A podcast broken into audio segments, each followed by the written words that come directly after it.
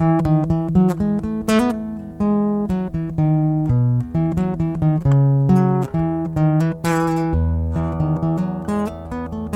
the morning, my friends, how are you today? Welcome to St. Mark Bemidji's podcast. This is the podcast Abraham Lincoln would have listened to if he had paid his internet bill. If you like our podcast, you can subscribe to it on your phone or computer and listen to us four times every week. If you're an avid YouTube video podcast person, you can also click the little bell and be notified the moment a new podcast is published. You can also share it with a friend. If you look in the podcast description on the app that you're using right now, in every episode, there's a share link for you to email or text to a friend. I've tried to make it really obvious. Let me know if it isn't at john.kirk at stmarksbemidji.org. I've been told by a number of pastors that if you want people to come to your Bible study, offer a class on the end of times. People love to think that there's some sort of secret message in the numerology or a clever turn of phrase that, if read just right, will give the key to the date and time where this crazy merry-go-round of a world will come to a stop. If you're looking for a puzzle with a disappointing end, by all means, keep looking. Because it's not about the sudden stop at the end. It's about how you live your life along the journey. Will you chase after money, fame, power, or any number of other distractions that this world offers up? They are shiny as a diamond for a moment.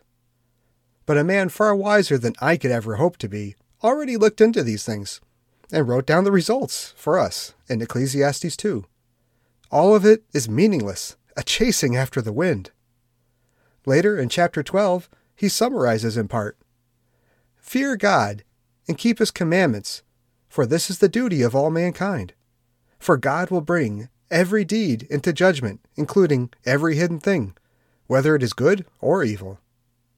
And we can't possibly hope to keep all the commandments in our sinful state, but thankfully, Jesus has done it all for us, and he took that judgment that we deserved on himself.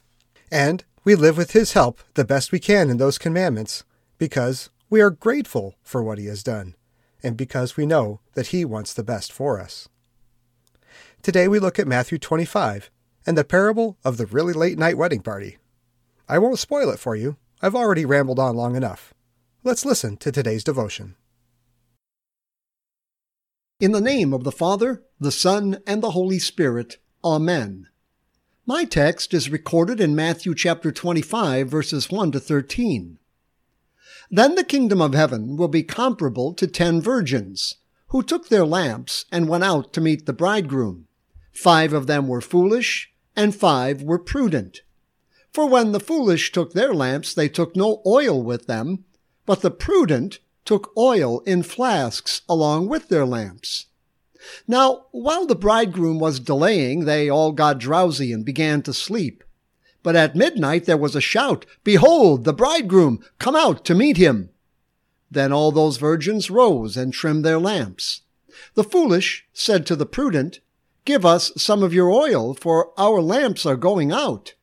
But the prudent answered, No, there will not be enough for us and you too. Go instead to the dealers and buy some for yourselves.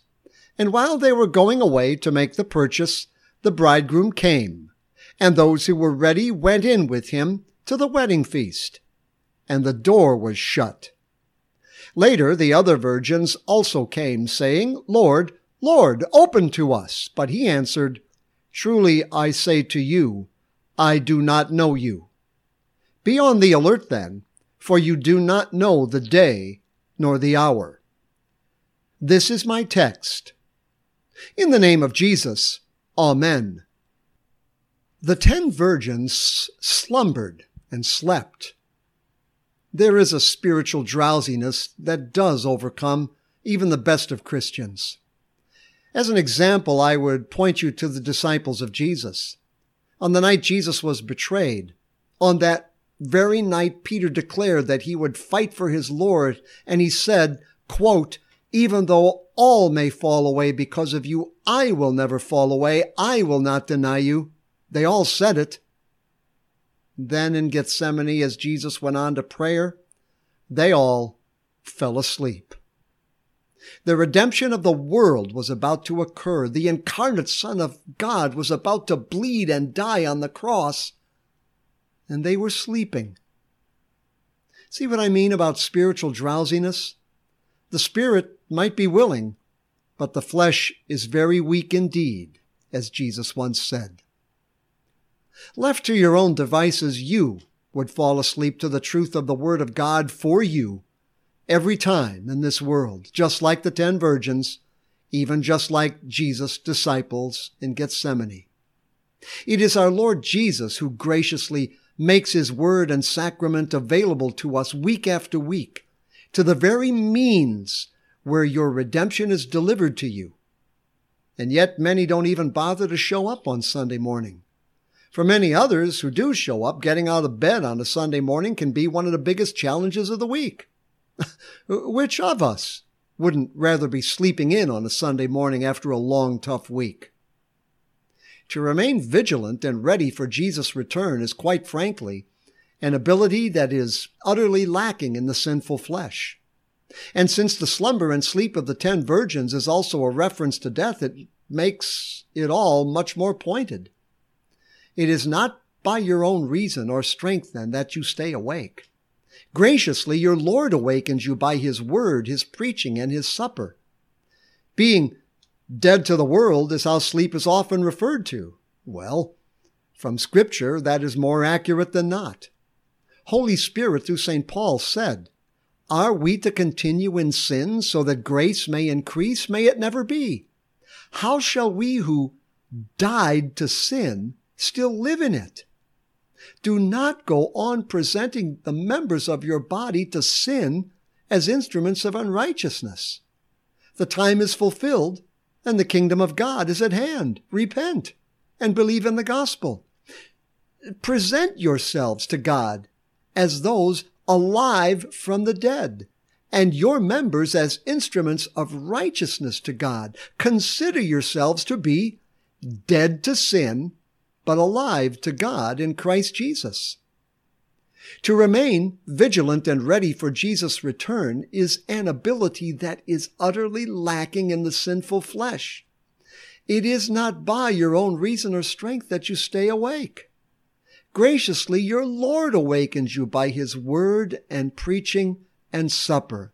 His word awakens faith in your heart and it assures you that despite your spiritual drowsiness, you are indeed redeemed, reconciled with God, and forgiven all your sins, ready to meet the bridegroom when his call comes. The call, come, blessed of my Father. The wedding feast is ready. I have prepared my dinner. My oxen and my fattened livestock are all butchered and everything is ready. Come to the wedding feast. In the name of Jesus, Amen. That's all there is for today, but we are so happy you took a few moments out of your busy day to listen to God's Word with us. Please consider subscribing to our podcast to hear more devotions like this, Monday through Friday, and to hear our Sunday sermons as well. We also cordially invite you to join us for church every week at 8 a.m. and 10:30 a.m. on Sunday mornings. If you would like more information about our church and its ministry, please visit our website at www.stmarksbemidji.org.